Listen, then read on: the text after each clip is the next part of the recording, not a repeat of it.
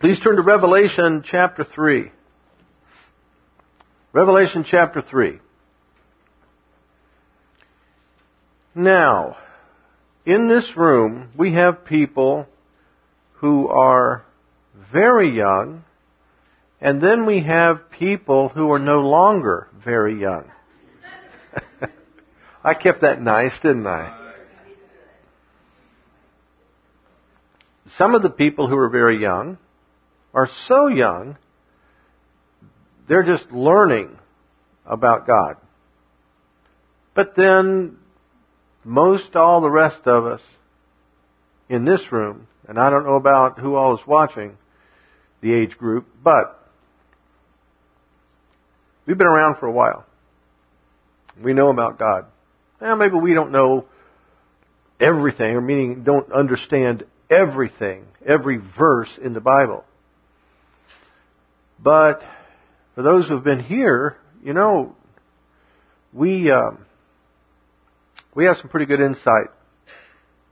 Now that being the case, and I'll ask a question, and again, I rarely ever ask a question to elicit an out loud, some kind of verbal response from people. I, it's, you know, I want you to think about these things. How many of you know your ministry calling? How many of you know what God wants you to do?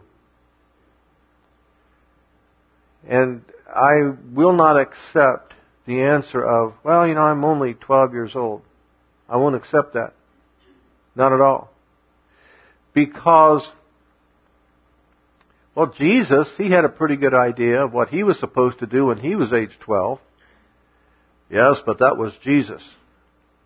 What's the difference between you and Jesus?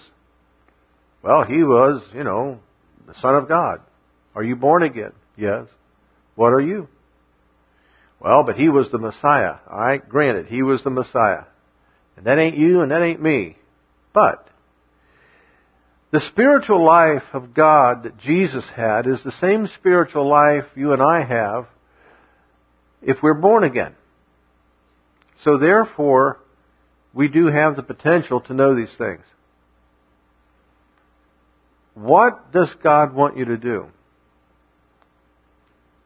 Some people might say, well, yeah, I'm, I'm kind of old to figure that out and get, no, no, I'm sorry. I will not accept that.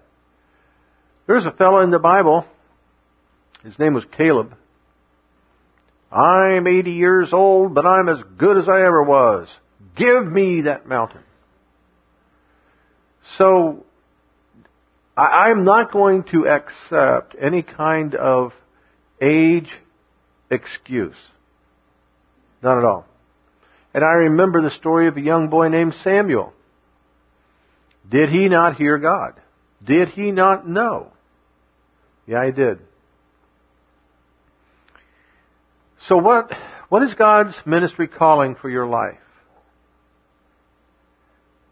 What does God want you to do? Now, I, I really don't want anybody to think that I'm picking on them, but, you know, if you've been here three, four, five, six, ten years or more, and you don't know your ministry calling, there's something wrong. I mean, there's something really wrong with you. Not that you're defective, but how many of you remember the movie Cool Hand Luke? Remember that? Paul Newman was in that movie. I think it was Strother Martin played the, the prison warden. What we have here is failure to communicate. Okay. Those of you in here who've had children, which pretty much all of you, but those of you in here who have had children,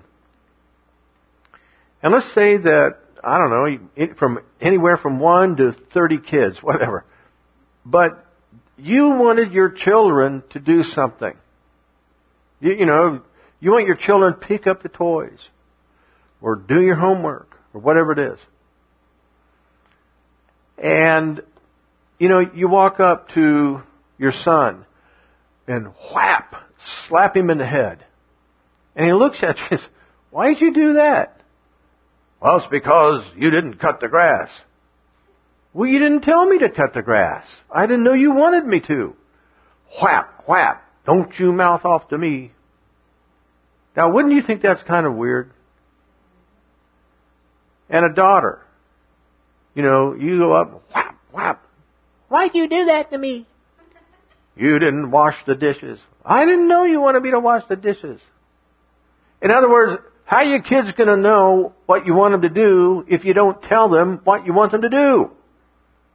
We've all been there. When we were kids, our parents would tell us what they wanted us to do. Maybe we liked it, maybe we didn't. But they told us. And then we in turn tell our kids. Okay, why then is there this great disconnect between us and God? Well, it's not by His choice. So then the burden is on whose shoulders, if you will? No, it's on us. Now look here in uh, Revelation chapter 3. And look at verse 20. Now Jesus is speaking here and he says, Behold, I stand at the door and knock. If any man hear my voice and open the door, I will come into him and will sup with him and he with me. Now let me point out, as much as I don't like doing this, let me point out a grammatical error in this, in this verse. Behold, I stand at the door and knock. If any man hear my voice, you see the comma after the word voice? It shouldn't be there. Because the question, okay, if any man hear my voice and open the door. When we hear his, the assumption is you're going to hear my voice. And then, if you will open the door, if any man hear my voice and open the door, I will come into him and will sup with him and he with me. For us as believers, as Christian, now all of this, Revelation, you know, the, the two and chapters two and three, I mean, this is the warnings and all to the churches, that's to the body of Christ. And so it's like he's saying, look, if you hear my voice and open the door, I'll come in and sup. It's not a matter of will I speak or not. And I know that grammatically we could debate whether that comma should or should not be there, but I'm, I'm doing this for emphasis. What he's saying is, I'll give an instruction here. And then if you open the door, I will come in. So then the burden to hear and open is on us, not on him. Because he's telling you what he'll do. Then, he, then in verse 22, he that hath an ear, let him hear what the Spirit saith unto the churches. Now, physically speaking, how many of you have an ear? Well, I got two of them, Brother Martin. Alright. And maybe, maybe one or both of your ears just not working as well as they did when you were 10 years old. In other words, maybe physically there's been a diminishing of your hearing. Jesus isn't talking about your physical ears. He's talking about your spiritual ears. Now listen, spiritual ears never need hearing aids. Never. Hearing, spiritual hearing is always perfect. Always. And so here he's saying, he that hath an ear, let him hear what the Spirit saith unto the church. If you're born again, guess what you have? An ear. you have this ear. Another way to say that though in this verse 20. He that's paying attention, let him hear what the Spirit saith to the churches. And that would not be terribly incorrect. It's not the actual Greek, but it wouldn't be terribly incorrect to put it like this. But now look over in Hebrews chapter 3. Hebrews chapter 3. And beginning in verse 1. Wherefore, holy brethren, partakers of the heavenly calling, consider the apostle and high priest of our profession, Christ Jesus. So obviously this is written to Christians, not to lost people. And he's talking here about Jesus, verse 2, who was faithful to him that appointed him, as also Moses was faithful in, in all his house.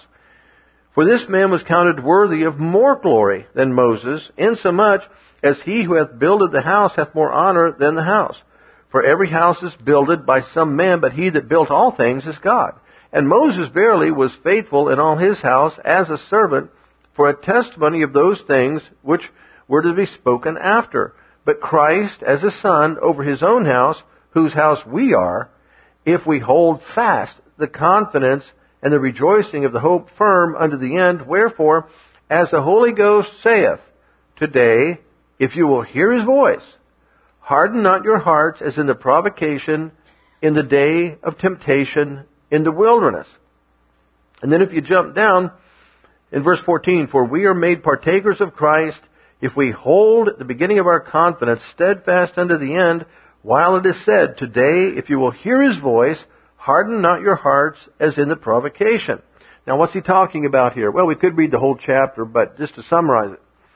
He's saying, look, back when the Jews came out of Egypt, God gave them instruction and direction. However, they continually provoked him with their unbelief. He said, don't do this, but they did it. He said, do this, but they didn't do it. You know, the golden calf, for example. The, uh, he said, the manna. You, you only go out uh, six days, on the sixth day gather enough for the seventh day as well, but then people went out looking for it. I mean, on and on, over and over, over and over.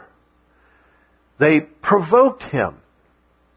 And he's saying in here twice, as the Holy Ghost saith, today, if you will hear his voice.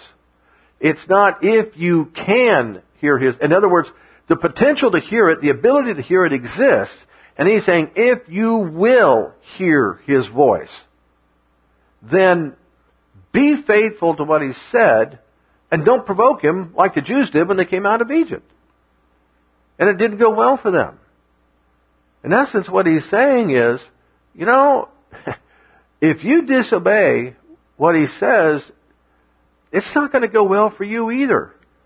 Now we won't go way off into that, but the point we want to make is, wherefore as the Holy Ghost says. Now if we can't hear him, meaning there's something that's, it's impossible, we don't have the potential to hear him, why in the world is he talking? Why? Well, he's talking because God knows we as his children have within us the ability to hear him. Now look over in John chapter 10. John chapter 10. I Just jump to verse 27. Jesus says, my sheep hear my voice, and I know them, and they follow me. My sheep hear my voice, and I know them, and they follow me. What do you think he was only talking to people there the, at that time? Well, from a prophetic standpoint, he didn't have any sheep. What I mean is, nobody was born again at that time. So are, are you saying that lost people had a better ability to hear Jesus than our ability as Christians? He says, my sheep hear my voice and I know them and they follow me. So therefore, number one, he is speaking. Number two, we have the ability to hear his voice. And number three, when we hear, we should obey and follow. So, this is us. We are the sheep of his pasture. And he's saying, now get this, he's saying, my sheep hear my voice. Do you see that? My sheep hear my voice. Do you realize what he's saying? He's saying, you're hearing me. but you just may not recognize who you're hearing. My sheep hear my voice. Now look over in John chapter 14. And in John chapter 14, look at verse 26. But the Comforter, which is the Holy Ghost, whom the Father will send in my name, he shall teach you all things and bring all things to your remembrance whatsoever I have said unto you. He'll remind you of what I have said, what I have taught. He will teach you all things. Now my experience back when I was in school, and this started all the way back in kindergarten. Kindergarten and first grade all the way up through my senior year of high school. And then whatever college classes I taught. There was this really interesting thing that happened in, in every single class. The teacher would be at the front of the room and open their mouth and talk. Every class. All the time. It was amazing. Not one time did we walk into the class and sit there and, and then the teacher just do stuff but never say a word. The teachers actually spoke. And we heard. And we took notes. And we knew what page to turn to and so on and so forth. I know. I'm being a little sarcastic. But when he says right here that the Holy Ghost is going to teach you all things and bring things to your remembrance, how in the world do you think he's going to do that?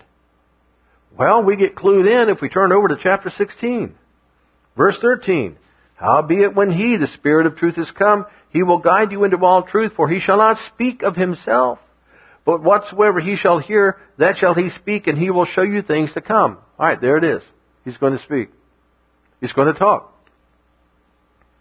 Why would he say a word if we cannot hear him?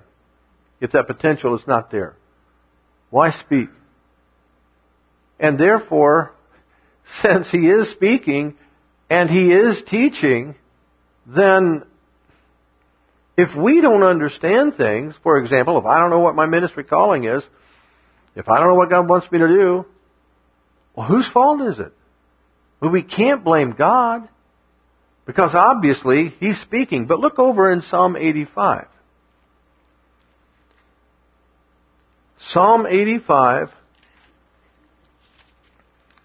And here in Psalm chapter 85, just read one verse, verse 8. I will hear what God the Lord will speak, for he will speak peace unto his people and to his saints, but let them not turn again to folly. I will hear what God the Lord will speak, for he will speak peace to his people and to his saints. I will hear. I will hear. Do you realize that's something that should be a confession of ours? I will hear what God speaks. I will hear. I make a decision. I choose by my will. I will hear what God speaks. So God is speaking. I will hear. Look in Jeremiah 33. Jeremiah chapter 33. We're going to pick this up in verse 1. Moreover, the word of the Lord came unto Jeremiah the second time while he was yet shut up in the court of the prison, saying, Thus saith the Lord, the maker thereof, the Lord that formed it, to establish it, the Lord is his name. Call unto me, and I will answer thee, and show thee great and mighty things which thou knowest not. And some people might say, well, yeah, but that was for Jeremiah. Oh, I get it. So God is a respecter of persons. And he'll do that for Jeremiah, but no other, uh, no, no, not one other of the billions of humans that have lived on this planet, nobody else will he do this for. Now you know better than that. So God is saying, call unto me and I will answer thee and show thee great and mighty things which thou knowest not. God, what is my ministry calling? Why are you asking? Well, because I don't know what it is. Oh, so this is something you know not. I know what it is and I will tell you. God, what do you want me to do? Why are you asking me that? Well, because I don't know. Oh, so you know not. So you know what? I'm bound by my word. Therefore, if you call unto me, I will answer you. And I'll show to you, I'll reveal things to you that you don't know. Like your ministry calling. Some people, this is my impression. If I'm wrong, I'm wrong. But the impression I get is that some, maybe even a part of this congregation, really aren't that concerned about follow, finding out what their ministry calling is because they've reached a point in their lives to where they're serving God and they're comfortable at that place. But when it comes to finding out exactly what His calling is on their, on their life, they're not doing it. And some people create ministry callings. Well, I, God's called me to the ministry of service. What does that mean? Well, I, I do things around the church. That's not a ministry calling. Well, it is to me because that's what I've decided I'm called to do because I don't know anything else. But that's not a ministry calling. But it is to me. no, you're creating something. and the reason you're creating it is because you're looking for a way out. You're wanting to, to come up with something that will ease your conscience into believing you know. And so therefore, well, he's called me to the ministry of sound and video. There's no such thing. Listen, a ministry calling is a ministry calling. God does not create new ministry callings based on the development of technology. There's never been a ministry of audio video. Never. Ever. So therefore, for a lot of Christians, this is something they're going to have to face, and that is stop, stop, stop selling yourself short, and stop making excuses. If you don't know what your ministry calling is, then admit it.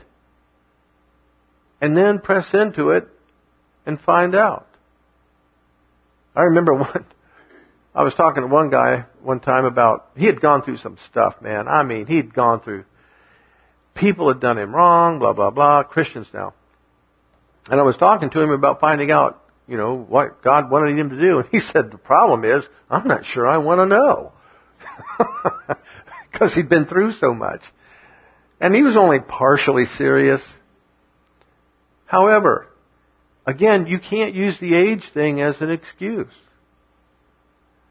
If you don't know what God's calling is on your life, you need to find out. You can't use, well, I'm not as educated or, um, you know, my personality. No, no, you, you can't do that. Well, I'm too young. You cannot do that. Look over in, um, look in Isaiah 30. Isaiah chapter 30. we'll look at one verse. Isaiah chapter 30, verse 21. And thine ears shall hear a word behind thee saying, This is the way, walk ye in it, when you turn to the right hand and when you turn to the left. Look at that. Your ears will hear a word behind you.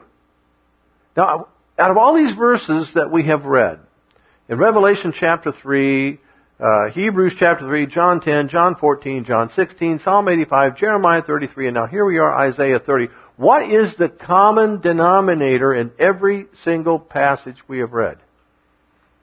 God speaks. He either speaks from the perspective of God the Father, or from the perspective of God the Son, or from the perspective of God the Holy Spirit. But He speaks. All throughout Old Testament, New Testament, He speaks. He talks. Now, I want you to think for a moment, based on your knowledge of Scripture, not what you've heard somebody say, but based on your knowledge of Scripture, can you think of a verse where God has said He will no longer speak to His children? Can you think of a verse where God has said He will no longer speak to humanity once humanity has the Bible? Can you think of one verse where he has said that? Now, in case you're wondering, there are no verses that say these things. There's no verse in scripture where God has said, I shall never talk to anyone again. And there's no verse in scripture where God has said, once you have the Bible, I will no longer talk. And yet, there are churches that teach that. I was raised in one. Once we got the Bible, God no longer spoke. Well, that means he spoke up until what? The 1600s? And then he stopped? That's what I heard. Now, why in the world would you want to go to a church that teaches you God no longer speaks? When after all these verses, oh, there are a lot more verses we could have looked at. But just the sampling that we looked at here at the beginning, why in the world would you want to go to a church that tells you God no longer speaks? Why? Because this whole issue of, you know, what is your ministry calling? you know what man has done? Religion? As a substitute for the voice of God? They give you these personality profiles. Only they put the title of Discover Your Calling at the top. They don't call it a personality profile. They call it Discover Your, Your Calling. And then you're supposed to fill in blanks and, and color in the numbers and all this and they add up the points and then, oh, okay. Well, you're, you're called to be a loser. And they come up with, and not only that, I've seen some of these, you know, for, for $20, you get the 30 questionnaire, the 30 question questionnaire. And for $40, you get the 40 question questionnaire. And for $50, you get the 70 question questionnaire. In other words, based upon how much money you can pay, then you have, you now have access to a specific number of ministry callings. The more you pay, the more ministry callings you can find out about. Stupid! That's a con game! Anybody out there, you, you, you've done that? Uh, if you can get your money back, get your money back, and you can use the word liar when you reply to them. Because they lied to you. And not only that, oh my goodness, you talk about being accountable before God? Can you imagine that? Humans charging other humans so that the humans doing the charging can tell you what your calling is? They're not God.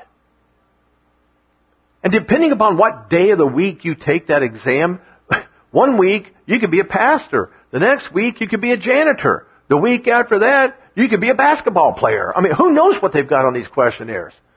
It's a joke. A total joke. And the people that come up with that stuff, they, they are on thin ice because what they're doing is saying, I will take the place of God and tell you what your ministry calling is. I have news for you. Personality has nothing to do with it. You can have a nice pastor, like me, or you can have one that throws Bibles at people. the point I'm getting at is this. The calling is the calling. Why would you want to go to a church that tells you God no longer speaks? But, why would you want to go to a church that believes God still speaks, but that church never teaches that all Christians can hear Him. Why would you want to go to a church like that? I mean, can you imagine? Here you are at home, and you know, there's four kids. Mom and dad, they speak to three of them, but they leave you out. And you know, you're talking to, you know, Billy, Johnny, and Susie, and then there you are, well, what about me? And they just look at you, hmm. That's weird. If you're a child, you're a child, and I promise you, it didn't matter how many kids lived at home, they all heard mom and dad. Every single one of them. And why would you want to go to a church that believes God still speaks and believes that all Christians can hear, but never teaches you how to hear Him speak? Why would you want to go to a church like that? Well, look over at Matthew 17. Matthew chapter 17. See, we're believing God, uh, you know, for an outpouring and revival. But it's critical that we all are at a place to hear God. Not just the pastor. Every single one of us. We have to be at a place of being able to hear God. Now the ability as far as being born again and so forth, that's there, but I guess you could say developing the consistency of hearing Him.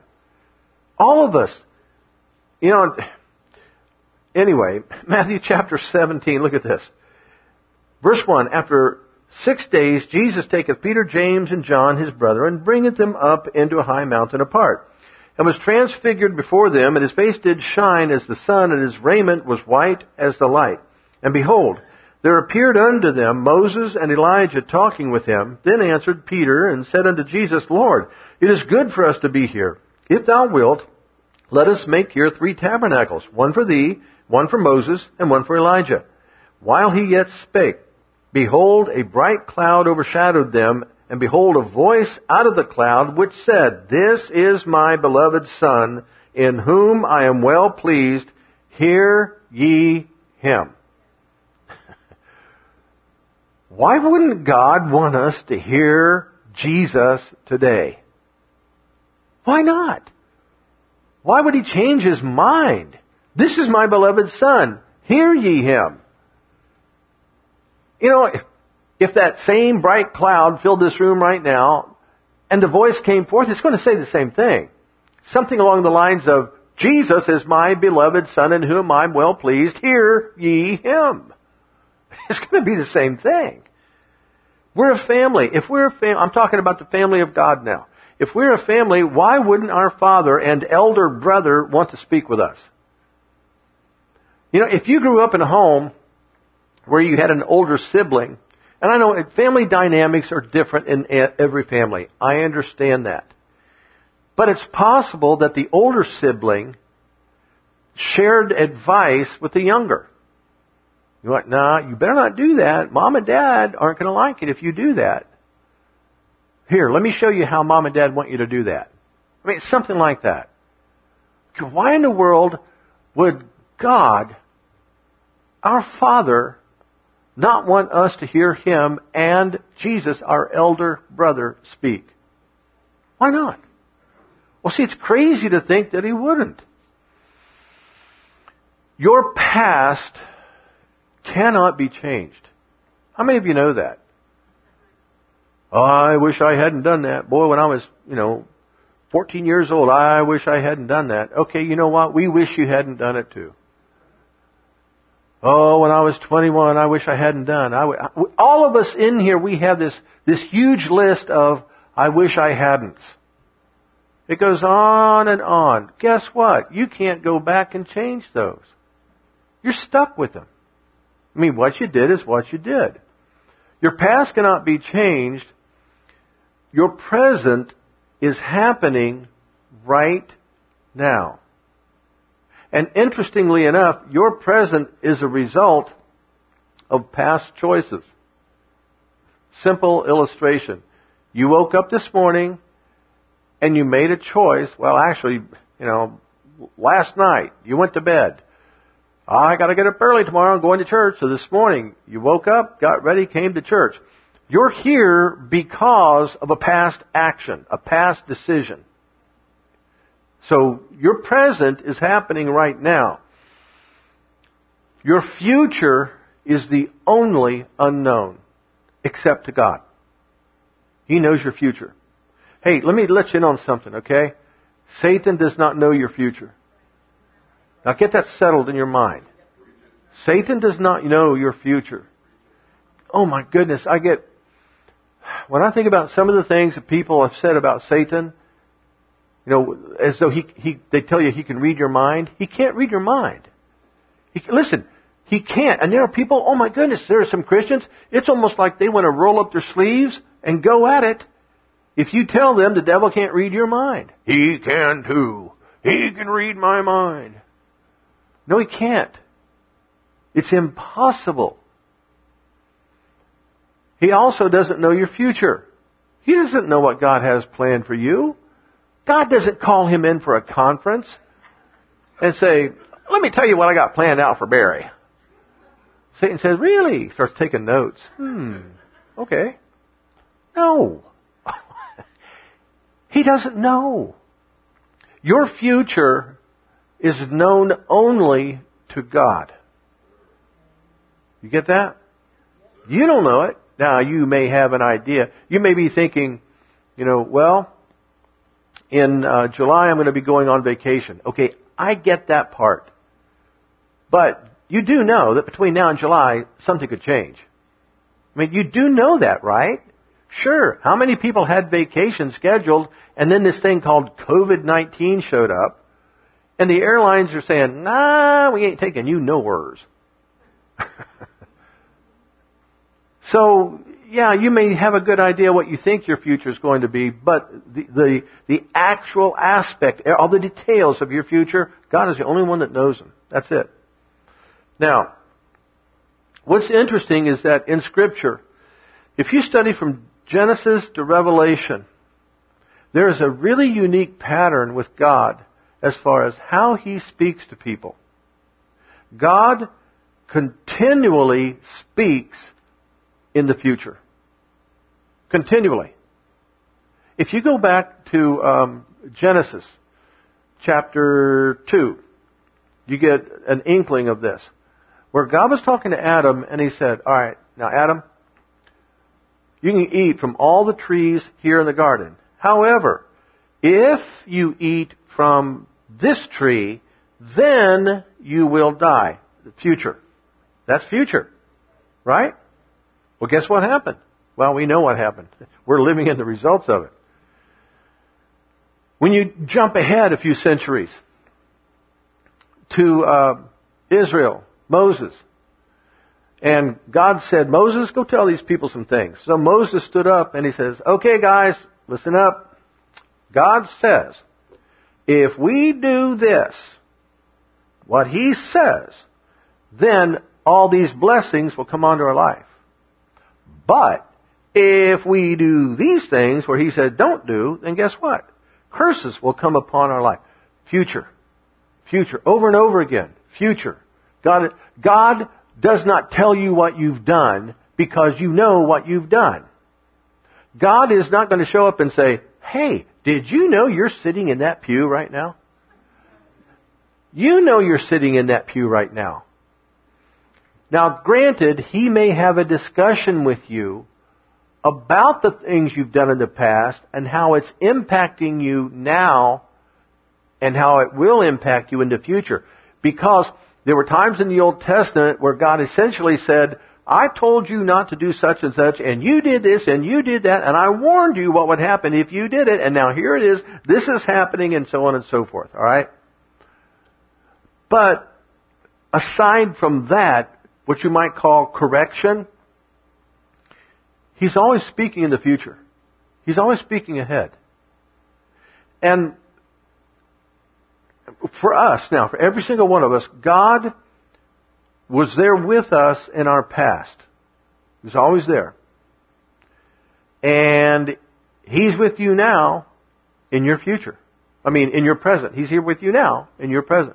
But not only that, He is already waiting for you in your future. He's already waiting for you in your future. Whether that future is five minutes from now, or five days from now, or five months from now, or five years from now, or 50 years from now. He's always waiting for you in your future. Always. He's there. It's incredible. You don't have to worry about, oh boy, will God be, when I wake up tomorrow, you know, will God be there? Yeah. He's always, you know, talk about, you know, well, you know, they're always one step ahead. Yeah, well, God is more than just one step ahead. He's waiting right now for you in your future. Our minds can't comprehend that. However, look over in Jeremiah 29. Jeremiah 29. And once again, we're going to see an example of God speaking of the future. In Jeremiah chapter 29, pick it up in verse 10. For thus saith the Lord, that after 70 years be accomplished at Babylon, I will visit you and perform my good word toward you in causing you to return to this place. For I know the thoughts that I think toward you, saith the Lord.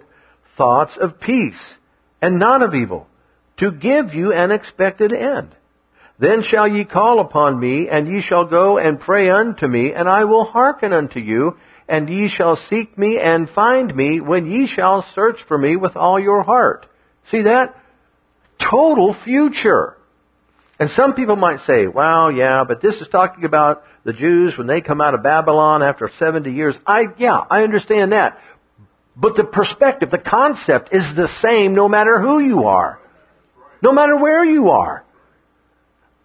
God knows the thoughts that He thinks toward you. He knows those thoughts. Well, which is kind of a silly thing to say. I know the thoughts I think. but God knows the thoughts that He thinks toward you. Thoughts of peace, not of evil. To give you an expected end. Okay, that right there tells you that when the, the, the really bad thing happens, you know, say you get a flat tire out in the middle of nowhere, okay? God didn't do that. In other words, God's not up in heaven thinking, how can I inconvenience you? How can I ruin your day? No, no. Now we know flat tires happen. Okay, I get that. But he says, my thoughts toward you are thoughts of peace, not of evil, to give you an expected end. An expected end. Okay, what end are you expecting right now? Because God's end for you is good. His expected end. Now, don't get all ethereal with me and say, oh yes, the expected end is eternity in heaven. No, don't do that. Okay, ultimately, yeah, that's it, okay. But no, he's talking about here in this life. Now, this, this human on earth life. And quite frankly, some of the junk that those of us have gone through, we might be in a mood to argue with God about this. But, is it possible that the junk we're going through right now is a result of the fact we weren't listening to Him before? And we've made decisions that have led us into this problem that would never have been there had we just listened to him and did what he said. Do you know how many people out there, and I've heard this before, maybe you have too, people talk about, I hate my job, I hate my job, I hate, hate, hate, hate, hate my job. People talk, they just, okay, why are you working that job? Why? Well, it's the only thing I could find. Seriously? No, you've convinced yourself of that. Now, is it possible you're working a job that God never wanted you working? The answer is yes. yeah, that's possible. So then why did you take that job in the first place? Well, I had to find a job. Okay, I understand that.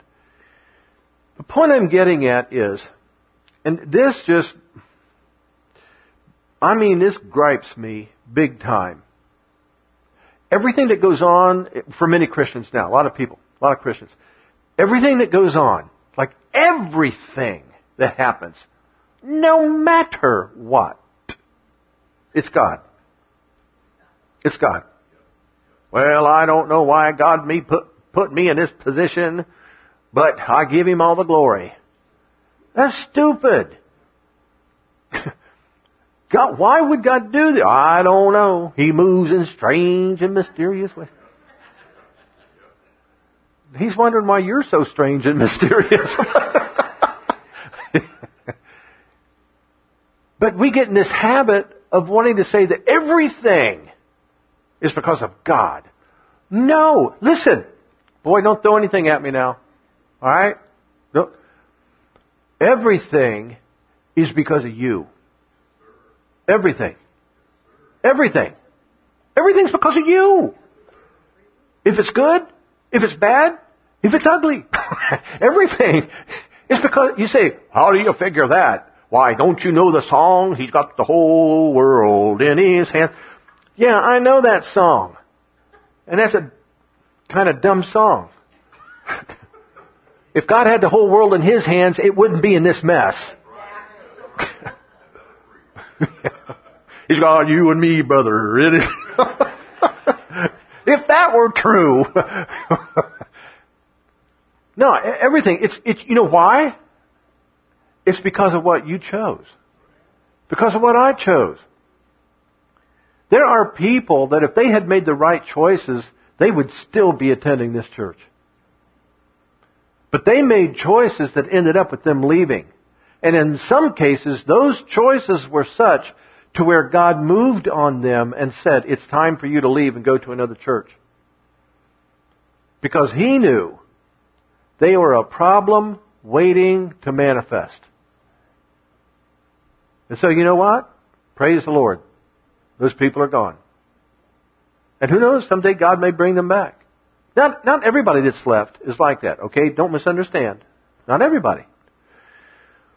But we are here today as a result of what we've done, not what God has done, because God has responded to what we've done.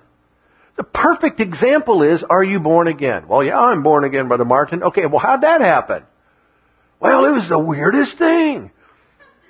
You know, I'm sitting in this bar, hiring a kite, working on my 12th, 7 and 7, then all of a sudden, God grabbed me slapped the snot out of me and made me get born again. It was so cool. no, that didn't happen. I mean, you might have been in the bar high as a kite, okay, but the only reason you're born again is because you made a decision to call upon the name of the Lord and be saved. Your salvation, okay, what God did through Jesus for us made salvation available. But the fact that you're saved is because of what you did. You called upon the name of the Lord. Glory to God. He speaks. God speaks. And see, the decisions that we make now will set the course for our actions in the future, and those actions then set the course for the results. Do you know why you've got people out there that weigh four and five hundred pounds? It's because of the actions, their actions in the past. You know, it's amazing how every, now I'm being facetious here, how every overweight person claims to have a thyroid disorder. And that's not true. Studies have shown that less than one half of 1% of the population have a thyroid disorder that makes it impossible to lose weight. So therefore, who's to blame? Now, yeah, I know, Brother Martin, have you looked in the mirror lately? Well, as a matter of fact. That's why we don't have any mirrors in our house. I get dressed by faith.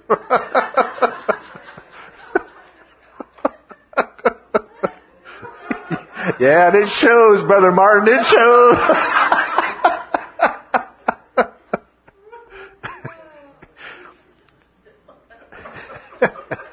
See, our actions that are a result of our decisions those actions in the future are going to take us further into God, leave us at this kind of a stalemate place, or take us further away from God. But God never changes. He's always the same. That's what we do. And, and yet we see over and over again in scripture, He speaks. He knows the decisions that we need to make right now in order to live in His expected end. He knows what we should be doing. So therefore, should we not be doing what we need to do to be able to hear Him? Well, absolutely. See, we hear all kinds of voices constantly, every day. We hear um, what I call the everyday voices of people. Uh, for example, you go to a mall, and you, you walk through the mall, and you hear all the voices, including maybe even the music playing. You hear all the voices. Right, those are like everyday voices. You go out, you walk down the street through downtown, you hear voices. You go to the grocery store, you hear voices. All right, it just call them, you know, the everyday voices, the passive voices, but you're hearing them constantly. You're hearing them. We also hear uh, the media voices. You know, TV, radio, music, so on and so forth. We hear the media voices. And then there are the, uh, what I call the focus voices. These are the voices that we look for to hear. For example, I want to hear this song. How many of you have been driving down the road and you know you're not really paying attention that all of a sudden your favorite song comes on the radio? What do you do? Turn it up. Because now you're going to focus on that voice. Well, I, I want to know what's going on with the news. So you turn the TV on, whatever news outlet you watch. But now you're focused on every single person on that news report.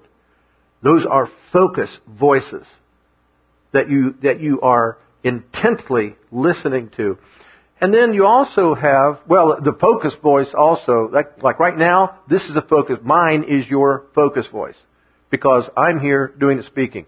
You know, if you're in a church, you know, well, hopefully you're listening. yeah, but, yeah, uh, yeah, I hear you. you. You should be listening, not snoring. But I'm the focus voice at the moment. But along with that, you have the voices of Satan, demons, and you have the voice of God. But then there's one other voice. God the Father, God the Son, God the Holy Spirit. But there's one other voice. And that is your inner voice. What do you mean? Every one of you in here, all of us, we talk to ourselves. How many times have you done something and you don't say it out loud, but on the inside you're thinking, oh, how could I be so dumb? Why, would I, why did I do that? You're always talking to yourself. Always. Now, the voice we need to exalt is God. Look in Proverbs chapter 3. Because see, the question then becomes, how do I do that? And I think that's a very fair question. In Proverbs chapter 3, Look at this. My son, verse 1. My son, forget not my law, or, you know, his word, but let thine heart keep my commandments, or his word. For length of days and long life and peace shall they add to thee. Let not mercy and truth forsake thee. Bind them about thy neck. Write them upon the table of thine heart. So shalt thou find favor and good understanding in the sight of God and man. Trust in the Lord with all thine heart, and lean not unto thine own understanding. In all thy ways acknowledge him, and he shall direct thy paths. He shall direct thy paths. He shall give you a revelation of the next step. The next, what is the next step? That's future step. What you should do to go forward in the direction he wants you to go. What he wants you to do. He says, look at this, don't lean to your own understanding. Another way to say that, don't lean to your own inner reasonings. Don't do that. But instead, in all your ways, in every aspect of your life, acknowledge Him. He shall direct thy path. You do realize what he's revealing to us in here is that he speaks. He will direct your paths. He'll tell you, okay, you need to be doing this. And you need, you need to go that direction. You need to, you know, accept this or whatever it would be. He tells you. So, keep His Word. Keep His law. Don't forget it. Keep His Word. Now look over in Romans chapter 7. Because, see, wait a minute, don't turn just yet. Hold on. You'll notice, in all your ways acknowledge Him. He'll direct thy paths. Uh, trust in the Lord with all your heart. Lean not to your own understanding. Verses 5 and 6, you realize they come after verses 1, 2, and 3. You see this? So what do I need to do first? What I need to do first is not forget His Word, let my heart keep His Word, and not let mercy, in other words, not turn my back on mercy and truth. What is mercy and truth? Well, it's His, Him, His revelation, what's revealed in the Word, but then to bind His Word on the table of my heart. Okay, I do that, and what happens? Well, then I'm going to understand how to trust the Lord in my heart and not yield to my own understanding, my own inner reasoning. And then in all my ways, I'll understand how to acknowledge Him and how to receive His direction. And look at verse 7. Be not wise in your own eyes. Fear the Lord. Depart from evil. I'll learn how to not be wise in my own eyes. Okay, now, with this in mind, let's see a New Testament um, shortened version of this. It's over in Romans. And it's in Romans chapter 10. And it's Romans chapter 10, verse 17. So then faith cometh by hearing, and hearing by the word of God. See that? In all your ways acknowledge Him, He'll direct your paths. You're going to learn how to walk by faith. Now notice this. Faith comes by hearing. Okay, praise God. What does that mean? What that means is this. I know the thoughts that I think toward you, to give you an expected end. I will speak unto you words of peace. I will tell you which way you should go. I will lead you into all truth, teach you all things. Faith comes by hearing. So, I, I know what to do. I know living by faith is living by the Word of God. That's what it comes down to. Alright, but, alright, I know what to do. Faith comes by hearing. I know what to do. Why do I know what to do? Because I've heard what I'm supposed to do. But then, how do I get my hearing? Hearing comes by the Word of God. You say, okay, well, I've heard that verse so many times. What are you saying, Brother Jim? What I'm saying is this. The Bible, the Bible is a revelation of how God speaks from Genesis to Revelation. It is. This is how God speaks. Now what happens is this. We get into the Bible. We, we just, just read. Just keep reading, reading, reading.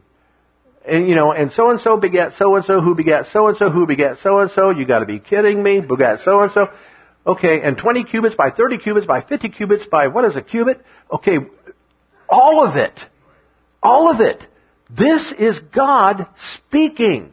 Now He's put it in print form so we could read it. Do you realize that the potential is there for us to have, I mean, our minds, our human minds are so powerful, we could have the entire Bible memorized. There, honestly, I've heard stories of people, you could say, okay, um, Proverbs 8.16, boom. They'll quote it to you. I knew one guy, a preacher, I don't know if he had the whole Bible memorized, but this guy was, I've been in services with him. And he, it was Dick Mills.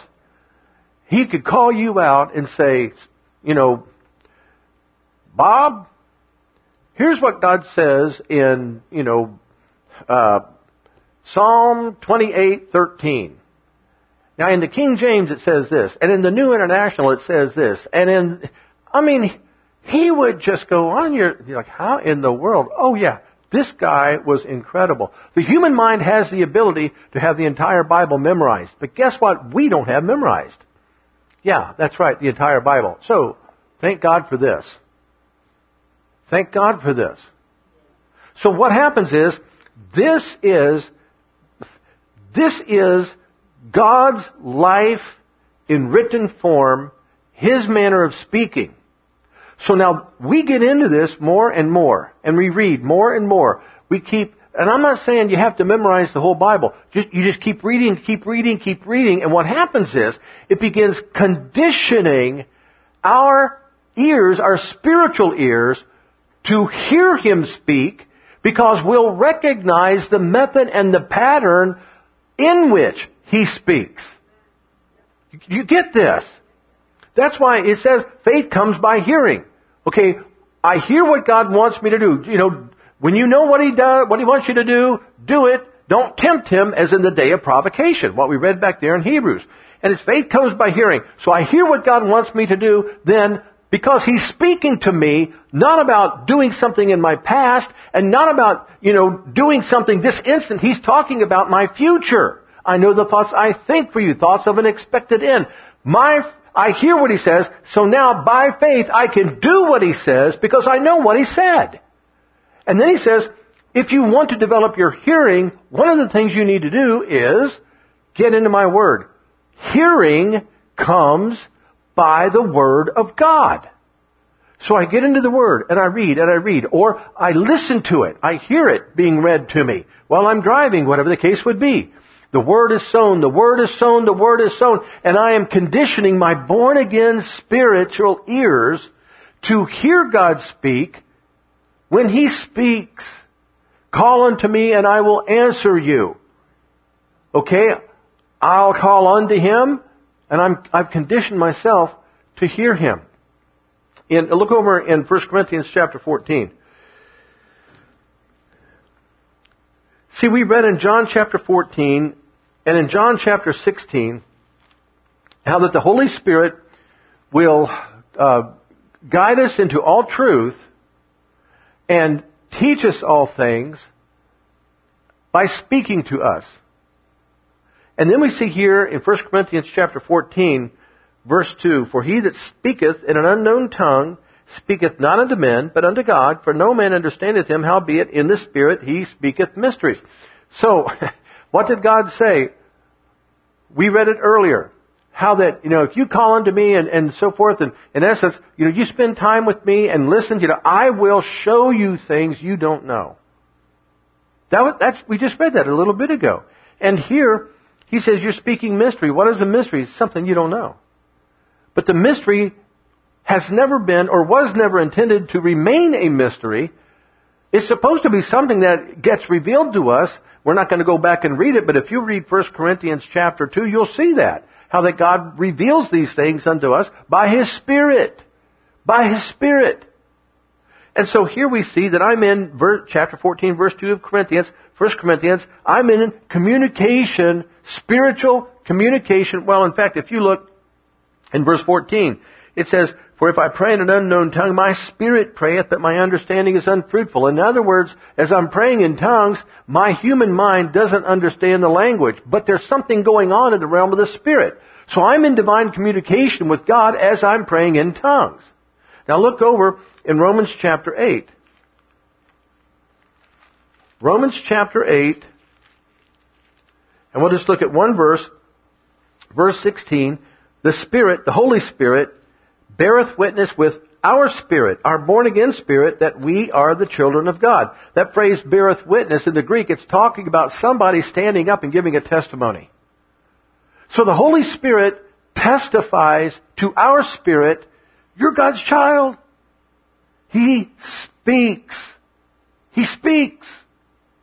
And so therefore, between the Word of God and praying in tongues, what we're doing is developing our spiritual ears, if you will, our ability to hear God, and it, it tends to, um, if you will, amplify God's voice, whether He's speaking as God the Father, God the Son, or God the Holy Spirit, it tends to amplify God's voice above every other voice that's out there, all those voices I mentioned earlier, including our own inner reasoning voice. It begins to amplify His, His speaking to us so that we hear Him. Worship plays a role in this as well. Because worship helps to sensitize our born again spirit to His presence. And I think we all know that by now. And we become more aware that, yeah, He's here. As we pray in tongues, uh, let, let, me give you, a, here's a way to start doing, you know, obviously read the, read the Bible, just read, just read. It doesn't matter what book, just read.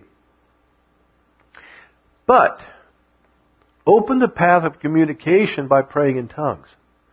We just read in 1 Corinthians 14:2. If anybody speaks in an unknown tongue, he speaks to God. When I pray in tongues, you know, my spirit is praying. Open that line, that channel, that path of communication by praying in tongues. And just, just pray for a while. Like at least, I mean, at, least five minutes. Just sit and pray in tongues. Just sit pray in tongues. And then stop. And start listening on the inside. Well, I did that the other day. Didn't hear a thing. Okay, well, do it again. Keep doing it. Because remember, we're training ourselves to hear God. I tell you, I've never heard God my whole life. Okay, we're training ourselves to hear God. Because this is something that's totally foreign to humanity. Lost people they don't go around talking about hearing God. We get born again. We've got a new spirit. We never had that kind of a spirit. Never had that kind of a life. Never had the spiritual ears to hear. And so we have to go through this training process. You get into the Word, feed the Word, feed the Word in, in, just keep feeding the Word in. You pray in tongues, keep praying in tongues, keep praying in tongues, keep praying in tongues. And then, you know, you stop and just listen. And always, always, always, always have a pen or paper. Listen to this. A pen and paper or, or computer, something there where you can document what he's saying. In Psalm 46, 10 and 11 it says, Be still and know that I am God. I will be exalted among the heathen. I will be exalted in the earth. The Lord of hosts is with us. The God of Jacob is our refuge. You pray in tongues, pray in tongues, sit down. I mean, at least five minutes. You can go 15, 20 minutes, an hour, two hours, whatever. But you pray in tongues, you're opening that path of communication with Him. And then you just stop praying and listen. And eventually you're going to come to the place of hearing Him. And it may not be this great long dissertation. It may only be four or five words. It might only be two words. It might be three words. I love you. That'll be worth every moment of praying in tongues. And then other times, he may say a lot. That's why you have to be ready to document it. You have to be ready to, to write it down because, now, now listen to this. When you write these things down, you are writing the gospel of your life. You're not writing the scripture, but you're writing the gospel of your life what He wants you to do. And trust me, the gospel of your life is going to line up with the standards in the Bible. And the gospel of your life, that's you. That is for you. It's your calling. It's how He wants you to fulfill it. It's what He wants you to do. And some of the things that you're going to write in the gospel of your life, they're going to take place and then move on to the next page, to the next chapter. Now some people would refer to this, the gospel of your life, as your life's blueprint. It's the same thing. It's what God is revealing to you. And part of this whole aspect of the blueprint or the gospel of your life during a church service, and this has happened here, to where, you know, I come up here or somebody else is up here and we give you a prophetic word from the Lord.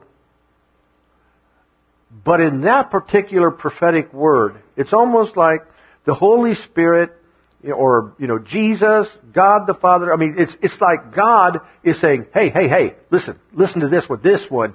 This one is absolutely for you.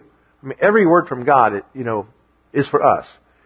But sometimes something gets said, and God wants you paying special attention to it.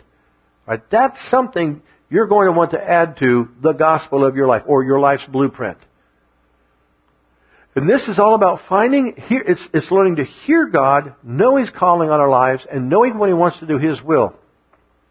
We have to, we have to be at that place because where He wants to take us, we've got to be in a position of hearing Him. And granted, I've encountered some people, it's like they're having these conversations with God 24-7, and some of the things they say are really weird. Judge everything you believe God has said by His Word. Judge it. And God's not going to tell you to do things that are stupid. You know, like the barbershop story. You know, Pastor Dave used this as an example. Pastor Dave, Pastor Dave, gotta talk to you. What is it? Well, you know, God told me to get up and go down to the barbershop on Monday and stand there in front of the barbershop because there was somebody going to come by there and, and that I was supposed to witness to them. And you know what? I got down to the barbershop. The barbershop's closed. Why would God do that to me? Why would He tell me to do that? And Pastor Dave said, God didn't tell you to do that. He's not going to tell you to go down and witness to somebody who's never going to be there. He's not going to tell you to go down to a store that's not even open. No, you made a mistake. But you can learn from it. And the more that you do this is the more you're going to come to the place of clearly hearing God, knowing His calling upon your life, and knowing what He wants you to do. That is, if this is what you want. But don't ever use any excuse for, well, I just don't know. Because God still speaks, and all of us can hear Him speak. Maybe you're here and, and you say, you know, I, or maybe you're watching, you say, oh, I have, I definitely accepted Jesus Christ as my Lord and Savior. I am born again. The problem is, you know, I've never, well, I've never prayed in tongues. And that's not, that's not a big deal. Religion's made it a big deal, but it's really not a big deal. Because when you pray in tongues, that is a gift that is given to you by the Holy Spirit. And it literally is a miracle. The ability to speak in a language that is unknown to the human mind. You have to use your tongue, your lips, your breath, your physical human energy to speak it forth, but the Holy Ghost is the one that gives you the language. And, you know, if you're here right now or watching and you've never received that gift that you'd like to, then I'm going to lead in a prayer right where you are right where you are watching this at home or wherever. I mean, this is something that you can experience if you really want it. And God is not going to force you to do this. Because as I lead you in a prayer to be filled with the Holy Spirit and receive that gift of praying in tongues, at the end of that prayer, I'm going to start praying in tongues. And then what you do is you start praying in tongues with me. And you might well, what, what do I say? No, it's your, that, if you are trying to figure out what you say, then that's you doing it. You just begin to, it may not sound like me. It, you may think, well, it just sounds like baby talk or something like it. It doesn't matter. It's what the Holy Spirit is giving you at that moment. But you have to open your mouth and you have to do it. And if you uh, are standing there and you're saying, if you just keep, you repeat that prayer after me, and then you start saying things like, I love you, Jesus, I love you, Jesus, I love you, the Holy Spirit's not going to interrupt you. No, no, you have to stop speaking in your known language and then start speaking in that language of tongues. So right now, I'm going to lead in this prayer to be filled with the Holy Spirit and pray in tongues. And you can just repeat this um, after me. Those of you that are already filled, if you want to join in as support, go right ahead. But dear Lord Jesus, you are my Savior, and I thank you that I am born again. And I ask you right now to fill me with the Holy Spirit. Holy Spirit, I receive you and I ask you to give to me the gift of praying in tongues. I receive that gift from you. And I declare that my mind will not create confusion, but I will pray in tongues. And I will do it now. In Jesus' name, amen.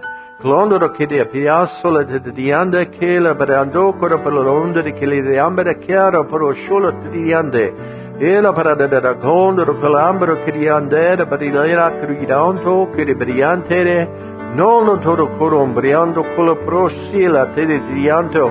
And, and if you just receive that gift, just keep praying in tongues. Just keep praying in tongues while you're listening to me. As you're praying in tongues, what's happening is the Holy Spirit is ministering to you. He is working a miracle in your life right now. And the more that you spend time praying in tongues is the more that He's going to be able to confirm to you that this truly is a gift from God, that it's not something that you're just making up because you think you can. No, this is a gift from God. And if you continue to pray in tongues, then you're going to continue to receive this edification that comes from praying in the in spirit and then you'll also begin to learn more effectively how to hear God speak to you. Now, if uh, if you do not have a copy of Pastor Dave Roberson's book, The Walk of the Spirit, The Walk of Power, that book goes into intricate detail about the benefits of praying in tongues. And if you don't have a copy of that, you can download a PDF version for free at uh, daveroberson.org and uh, it, you'll you'll see the link to it right there at the uh, page. Or uh, we can send you a hard copy if you want. We have some here at the church. But again, it's important for you to spend that time praying in tongues and, and developing that sensitivity to the Spirit, to the voice of God, so that you can hear Him. Praise the Lord.